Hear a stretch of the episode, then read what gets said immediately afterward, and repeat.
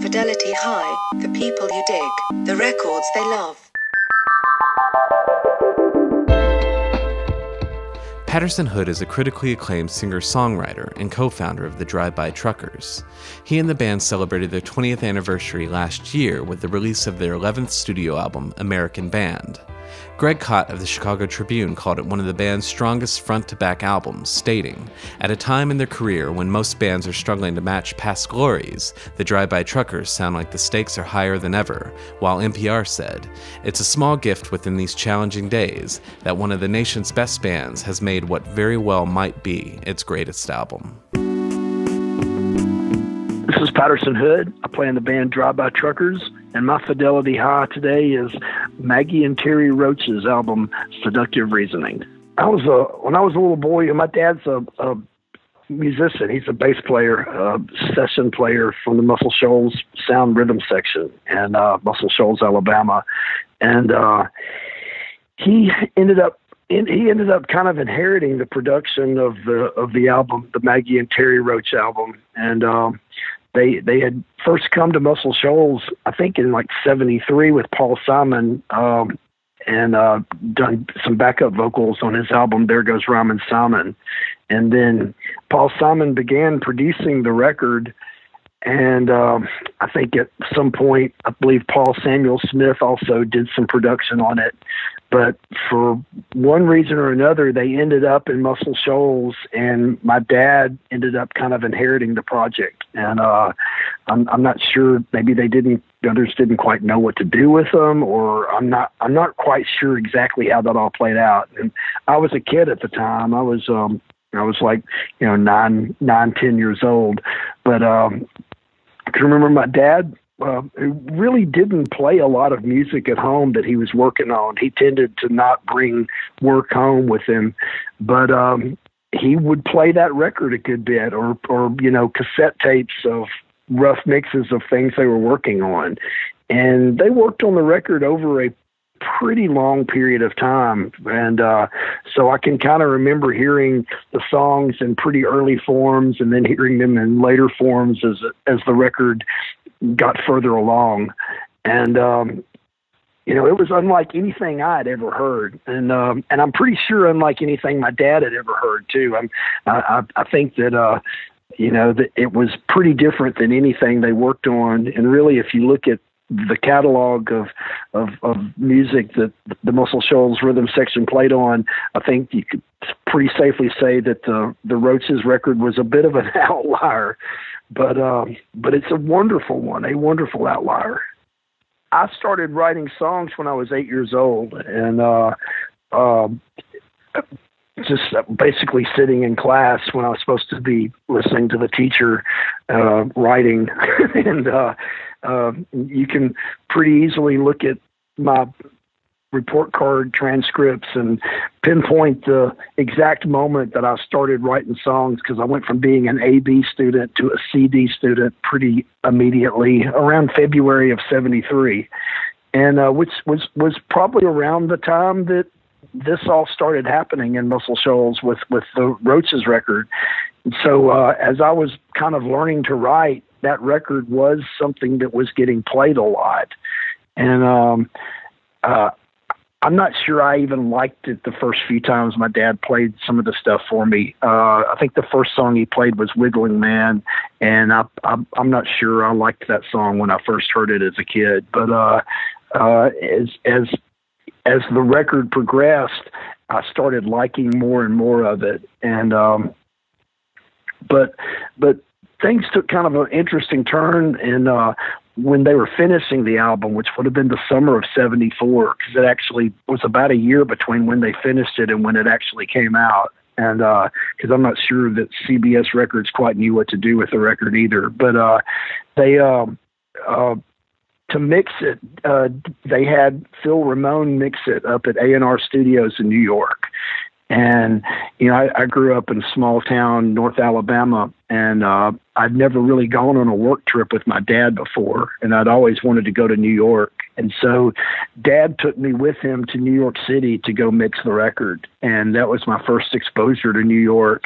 And um, and um, I think I had met Maggie and Terre maybe a time or two before that in Muscle Shoals, but I'm not 100% sure even. But but I definitely got to know them a little bit during that time because I actually got to go to the studio a couple of days and hang out while they were mixing and and watching the great Phil Ramone you know mix the thing was really really quite an education in its own right and um and the they were you know the the the Maggie and Terre were awesome to me. They were really sweet to me. They were they uh you know I was just a kid. I was probably by that time about 10 but uh but I was probably a little bit precocious and as I said I was already into songwriting and uh and so you know I think they could tell a kindred soul when they met one and um one night we ended up they ended up knocking off work early and uh uh my dad and mom and and Maggie and Terre took me to Greenwich Village. And so I have this like real vivid memory of me at like 10 years old walking hand in hand with with Maggie and Terre Roche as they're like pointing out all these you know, places in, in Greenwich Village and in Chinatown, and we rode the subway for the first time. And I mean, it really, it really literally kind of blew my mind. And uh, so I was kind of a misfit kid at home and, and didn't really feel like I fit in at school. And, and um, I think even a lot of my songwriting was kind of a result of, you know, being kind of a lonely, weird misfit kid. And so you know, all of a sudden I'm like walking hand in hand with these, you know, kind of beautiful older women, girls, and uh, they were young enough to where they were still kind of relatable, you know, to me in that respect, yet old enough to be kind of exotic, and and um, it was a it was a pretty mind blowing experience, and um, and I just grew to love those songs, and especially at the time a song called Down the Dream that um I've been listening to a lot lately. Uh, you know, Maggie just recently passed away, and I, uh, when I heard the news, I was instantly kind of taken back to, you know, that that night all those years ago, walking through Greenwich Village with with Maggie and Terre, and uh, so I pulled out the records and started playing them a lot, and uh, um, and playing them for my daughter, who's 11 now, who uh, really, really has enjoyed it and gotten into it. But um, the song "Down the Dream" is particularly a standout on that album as just being a an absolutely perfect piece of songwriting. Uh, just the way it way it told the story, because it does tell a story, and it implies a much bigger story than it even tells. And uh, and the way it reveals certain aspects of the story as the song goes along.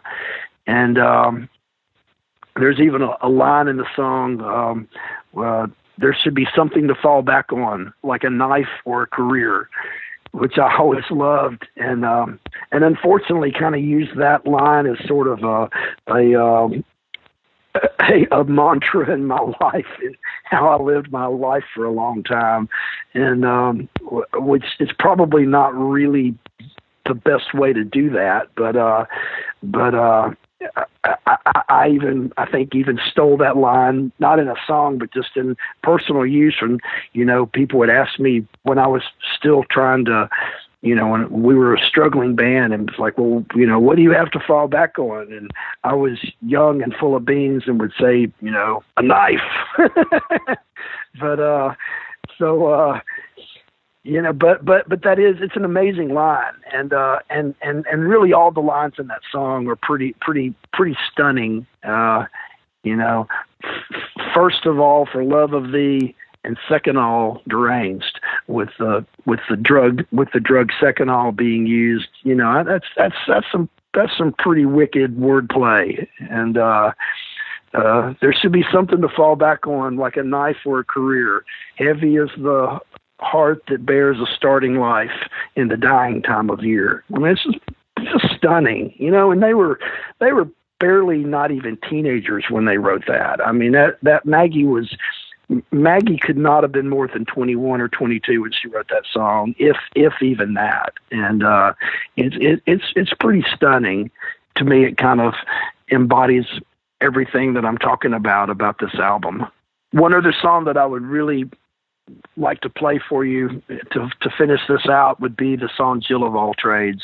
It's uh, just an just an absolutely stunning song, and uh, absolutely one of the greatest songs I've ever heard by anybody. And uh, and I was listening to it kind of over and over in the past week after Maggie passed away, and and just just just kind of in awe of what an amazing piece of writing that is. In remembrance of Maggie Roche, who was such a phenomenal songwriter, uh, uh, this is definitely one that she should be remembered for.